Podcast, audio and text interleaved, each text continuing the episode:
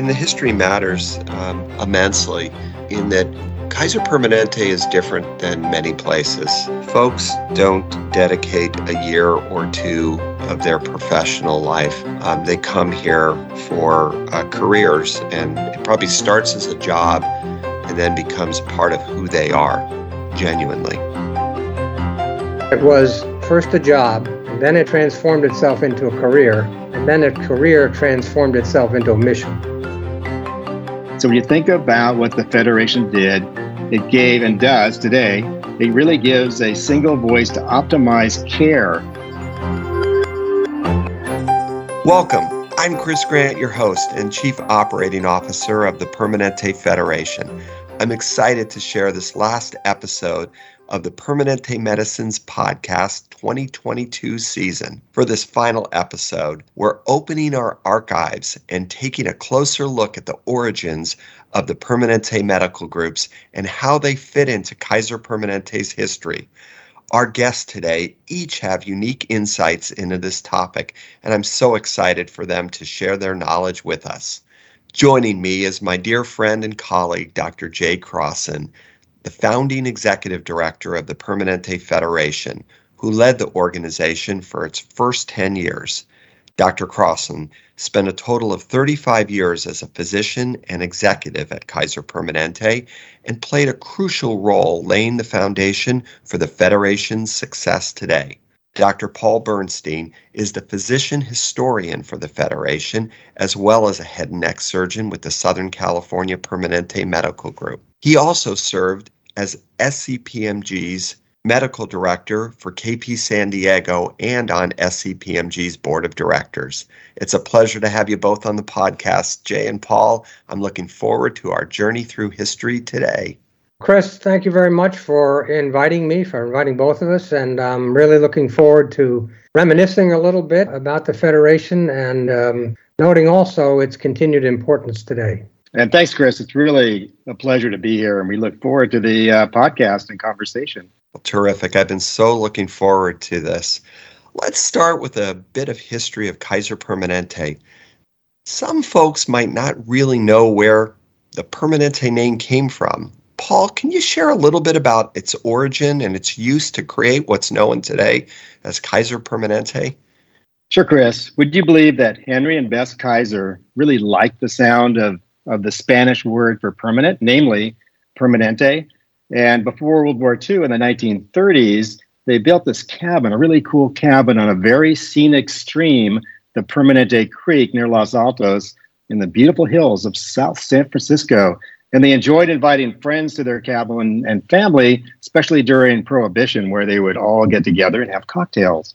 So it was a no brainer for Henry Kaiser when he went into the cement business to name his company Permanente Cement. The first use of Permanente in healthcare was in 1942 when Bess Kaiser, Henry's wife, suggested they use the name the Permanente Foundation as a charitable trust to support the clinics of the World War II shipyard workforce. The Permanente Foundation became the Henry J. Kaiser's Permanente Foundation Hospital on July 21st, 1945, when Fabiola Hospital in Oakland, built for the 100,000 shipyard workers during World War II, was open to the public. And drum roll, if we had a drum roll right now, it was three. It was three years later in 1948 when seven physicians formed the Permanente Medical Group, TPMG, and what we now know as Kaiser Permanente was officially born. Such a such an incredible uh, history and origin of the name, and here we are, 75 years later, and Kaiser Permanente is is the preeminent healthcare system in the nation. So I think the the use of permanente and permanent makes a ton of sense. Well, let's let's continue down this journey. So, key to the development of the Permanente medical groups is the Permanente Federation, and many people may not be aware of the Federation's critical role in supporting all of the Permanente medical groups. Jay, can you share a little bit about your past position as the Federation's founding executive director and its place within the overall Kaiser Permanente ecosystem? Chris, I'll do my best to uh, answer this question in less than an hour. so, Kaiser Permanente, in its early decades, really, was fundamentally a regional based organization. The regions were, I would say, semi autonomous. There was always a what we called at the time a central office, but its scope was very narrow um, until we really got uh, into the 1980s and, and a little beyond that. And the program, the health plan and hospitals part of the program, began to build necessarily functions for the whole organization uh, information technology, government relations, uh, legal support services, compliance functions, and things that had not really existed uh, earlier in the program, at least at any scale. The medical groups, on the other hand, until the 1990s, were still uh, virtually independent of each other. There was a little support service going on to connect them, but nothing substantial. And that was fine until we got into a period of conflict between the health plan and the medical groups in the mid 1990s. And also towards uh, the end of that period of time, 97, 98, a severe financial crisis. The medical directors began to become concerned about the fact that they were all separate that came to a head fall of 1996. The medical directors met, ironically, in Palm Springs, about 20 miles away from Desert Center, where the whole thing had started. And um, I like to say, overcame their differences among themselves and decided that it was time for us to work together in a formal way to establish a national function that would both partner with and engage the health plan so that the tradition of the organization around joint management, joint responsibility, and partnership would have a new birth. And that then led to the creation of articles and bylaws of the Permanente Federation. And the Federation then came into being in the first half of 1997. It was a natural uh, progression, I think, even if we had not had conflict in the mid 1990s the need for the medical groups to come together to have a national focus, a national presence, and to reflect at the highest levels of the organization the values of the Permanente physicians was inevitable from my perspective and has, you know, proven to be of immense value. Thank you, Jay. And, and you're so right. It is the values that transcend time and really do bind the Permanente medical groups together and the individual EMDs, you know, even through multiple leaders in each Permanente medical group over time, it's those values and those core tenets of physician leadership and and integrated care that align and link us so well. And so much of the history that you described is quite familiar uh, to me. I'm dating myself to our listeners, but I had the privilege of coming over as one of the first employees with Dr. Crosson in the founding of the Federation and the importance of navigating uh, those times back in the 96, 97, 98 time period where the organization really did need to course a different direction. Paul, um, you play a key role as our historian, and some of the projects that you're working on are quite fascinating. Maybe this is a good time for you to fill in our listeners a bit about the historical work that you're doing and, and key areas that you're focusing on to document our, our pathway through time, which ultimately um, helps inform our future. I'm really excited about working with our Permanente Historians Council. So, building on previous work, we formed the Historian Council last year, which includes um, physician or communication consultants from all eight PMGs. Our mission is to perpetuate, communicate, and celebrate our amazing history, of the Permanente medical groups and the Federation and Permanente physicians.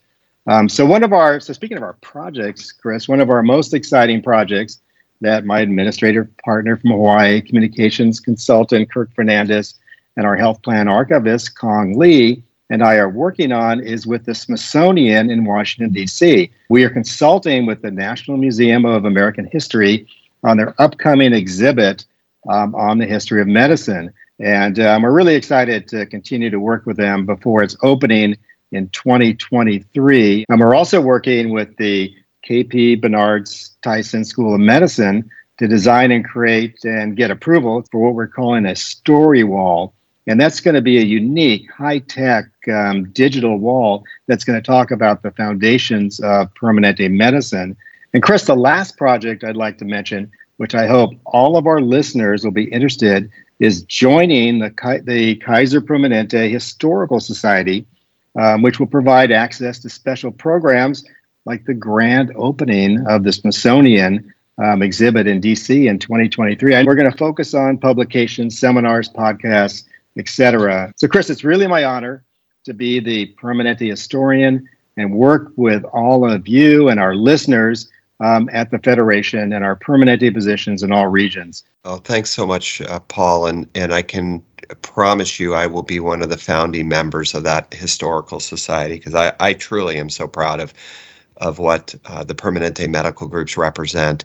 Something I'm personally proud of when reflecting a, of my time within the Federation is how far we've come in truly elevating the voices of Permanente physicians and leaders. And in recent years, we've redefined what Permanente medicine means, what it represents. Can you both talk about what made the formation of the Permanente medical groups and the Federation so unique when it came to providing a platform for supporting physician voices? And Jay, I'm thinking let's start with you on this one. You know, I talked a little bit about the formation of the Federation um, during the 1990s. One of the things that it offered us was, for the first time, really, to have a dialogue among the medical groups, particularly the medical group leaders, about what Permanente was really all about. Each medical group had their own history, their own culture, they had their own traditions, and all the rest of that. But we learned, I think, early on in the formation of the Federation and the dialogue that went on, that there was something that united all the groups that was very special and that had evolved over a series of decades. In my dialogue with uh, Dr. Jed Weisberg in 1999, we identified that there were six major elements to what we then called Permanente medicine. Three were structural, and three were performance based. The structural ones were the notion of group responsibility. Group practice, like the Mayo Clinic and others, developed the notion that physicians collectively were responsible for the welfare, the quality uh, of the care that was delivered to patients.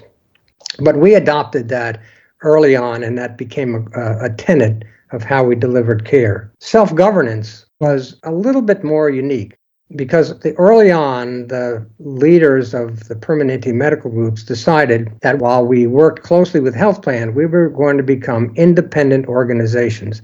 And not just independent of health plan, but also self governed and governed in a way that provided the physicians, whether in a partnership or a corporation later, um, with the ability to represent their interests collectively in an elective process. And then from that, the self governance led to the notion of, of self management. In other words, unlike organizations where managers, non physician managers, one sort or the other, directed the physicians, uh, it was in fact the physicians collectively and particularly individually who determined what each patient needed, patient by patient. But the medical groups, from the line physicians to the staff, believed that if our organization was going to be successful, we had to not only match the outside world in terms of quality, but demonstrate that our medical groups perform better than any other medical delivery system in the country. The second element was patient focus that the primacy of the physician patient relationship guided not only the decisions that individual physicians made, but the policies of the Permanente medical groups going forward. And the last one was resource management, resource responsibility, responsibility for the uh, assets that members and their employers provided to the organization. So, those six elements group responsibility, self governance, self management, high quality, patient focus, and resource management were the six elements that comprise Permanente medicine. It's wonderful, uh, Jay, to hear those six elements and to recognize how they've stayed so central to the DNA of um, the Permanente medical groups. As I look back over the years, I just have so many great memories and so many wonderful moments. Jay, I imagine there's great moments that come to your mind in reflecting on the work that you did at such a transformational time for the practice of our Permanente medical groups and, and what we call today Permanente medicine. Do any stories jump to mind that you think helped make this all come together? Yeah, I mean, I think the first for me was um, as the Federation was coming together at the end of 96 and early 97, the negotiation of the National Partnership Agreement with the health plan. And it codified, literally uh, on paper, some of the principles that had existed earlier on, uh, mutual exclusivity being uh, the principal one. It also established uh, the Kaiser Permanente Partnership Group, later called the Program Group, uh, which brought together the leadership of Health Plan and, uh, uh, and the Permanente Federation literally every month. And I think that set the stage for the success that we had, uh, you know, over my tenure in the next uh, 10 years. There were some funny things as well. I remember working with my then partner, George Halvorson, trying to decide what we were going to do about information technology and how we were going to get one system for the program. And I had bounced around the country at the time looking at various systems. And we came down in the end with um, the idea that we would look at two vendors. One was Epic, the one we choose. I'm not going to mention the other one. But we, uh, George and I, set up a bake off between these two companies. And the first day, this other company came in with 10 individuals who sat across the table all dressed to the nines, very formal, and proceeded to make a presentation about their system and how great it was. And we had a series of 10 questions that had been prepared for us by our IT people. And uh, we, as we asked the questions, the CEO of this company uh, looked down the line and looked for somebody who could answer the question. And um, they got a few of them right, but the rest of the time it was like, well, I don't know, we'll get back to you. The next day, we had the CEO of Epic Systems, Judy Faulkner, who's still there. She showed up all by herself, sat at the table, pulled one piece of legal yellow paper out of her purse, put it down on the table, and she proceeded to give about a two minute spiel about her system. We then went through the 10 questions that we had asked previously. And without looking at her notes, she answered every one in detail with no assistance that did the deal, and we went with Epic. It was an interesting time. Um, a lot of stories that I could tell, some of which I wouldn't be wanting to do on this podcast. um, those are some things that stuck in my mind. Such great, great uh, reflections, and and really most of the elements that you highlighted remain.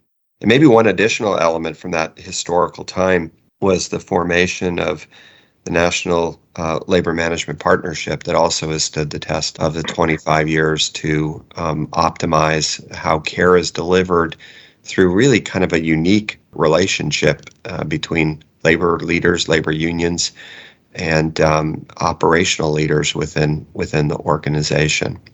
Paul, as you go through the history of the Permanente medical groups, I'm interested to understand kind of what are the what are those um, captured artifacts, captured memories that you think are most impactful? And how do you find them and how do you ensure they're preserved for the next generation to learn from? Thanks, Chris. That's a great question. And it's really all about relationships with people and letting them know that you're interested in our history. My favorite KP historical adventure was taking a group of physicians and staff on a trek to Desert Center um, where we rediscovered it was lost. So no one actually knew where the original contractor's general hospital was. So there's an old drawing of Sidney Garfield and Ray Kay playing ping pong. And based on the mountains in the background, we were able to find, you know, where the Colorado aqueduct um, basically went through these tailing piles. And we found in the middle of nowhere the old Contractors General Hospital Foundation. We preserved the artifacts on the side the same time, we also discovered something alarming. So there's a California historical landmark plaque made of bronze that was in the actual town of Desert Center, and it was stolen. And so we worked with the state and a group of historians um, to get a new plaque.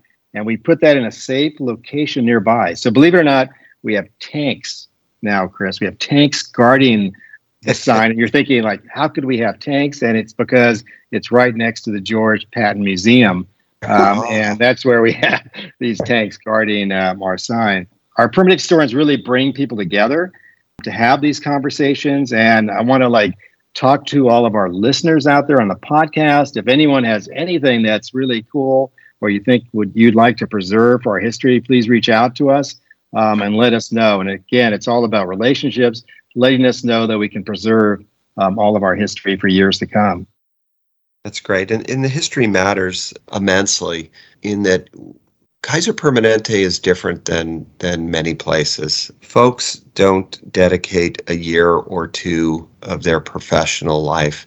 They come here for careers and it probably starts as a job and then becomes a part of who they are genuinely. You know, uh, Chris, just to, just to add on to what you just said, I used to describe my own transition moving here from the East Coast. And as you said, you know, my wife Sharon and I took jobs uh, together. Uh, that it was first a job, and then it transmis- it transformed itself into a career, and then a career transformed itself into a mission. It's so true, and I I uh, I I have that same same feeling. In fact, it's difficult to kind of separate probably who I am and my values um, from from the work that I do and the values that we represent here at, at Kaiser Permanente. I think for folks that aren't aren't part of the organization, it might be difficult to understand, but it's such a mission, such a, a, a value based organization and family, uh, really a family that we're all part of.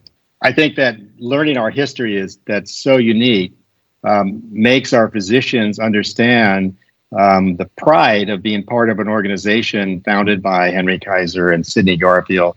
And that pride really contributes to that mission orientation that our physicians have during their careers at Kaiser Permanente. Fantastic. So, I have a final question for both of you. And we've spent um, a good part of our time this morning looking back uh, in, in the history trail that we've all been on together. The Permanente Federation is marking its 25th anniversary this year. Hard to believe.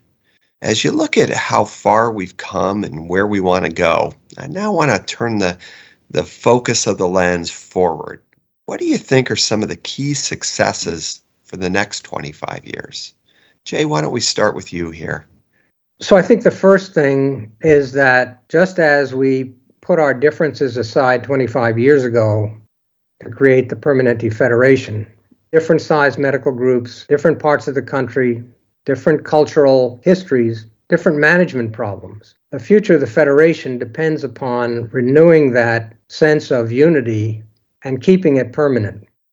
I think our relationship with the health plan, based on mutual exclusivity, is vital to the success of the organization, not just the Federation itself, but the entire organization. We simply cannot allow ourselves and I'm talking about our multi decade relationship with the health plan, um, to fragment based on what might appear to be short term needs uh, and end up with an organization that loses its fundamental nature.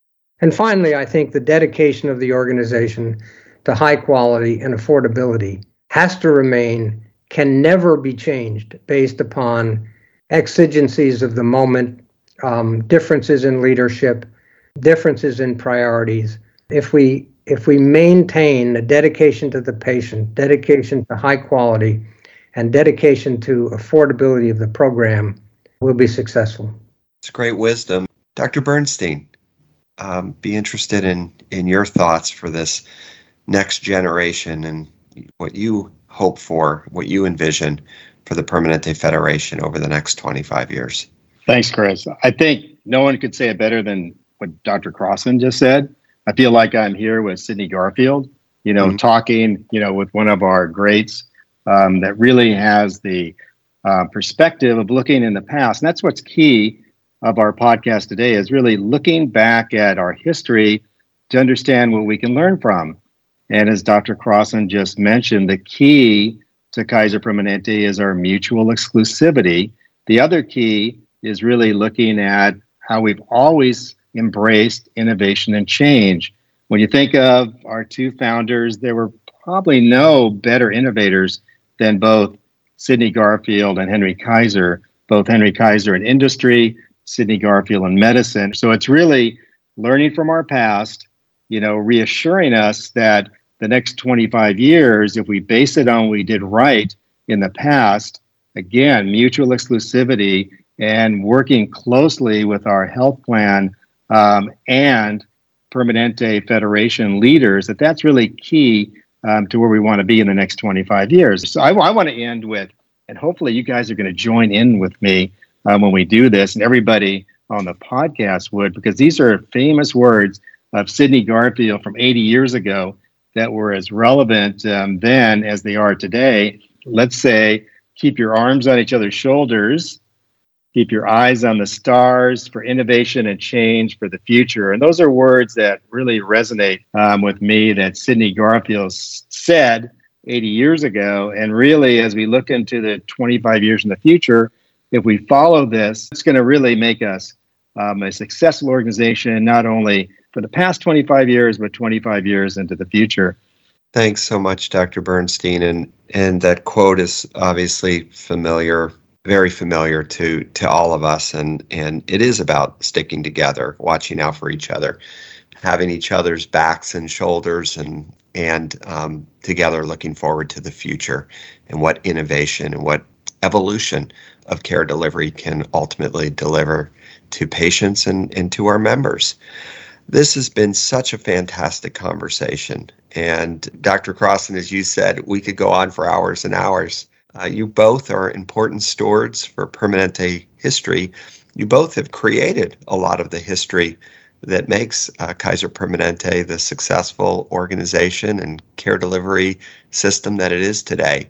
And I'm so grateful for your contributions to our history, and I'm so grateful for you sharing your thoughts today. Well, Chris, thank you so much. Hope this will be valuable to current and uh, future Permanente physicians and others who are part of our Kaiser Permanente family. Thanks, Chris, again for having us. And it was again our great honor to have be on a podcast with Dr. Crosson. I really appreciate it. Thank you, Paul, for all you do. It's fantastic. It is fantastic. And I appreciate both of you immensely. And a big thank you to our listeners once again for tuning in. I hope you enjoyed listening to this season's guests. We've had a variety of leaders across all of healthcare. We'll be back next year with more conversations with engaging folks, historical, and future leaders. But for now, be sure to catch up on past episodes of the podcast. You can find us on SoundCloud, on iTunes, or wherever you download your podcasts. We'll see you next time.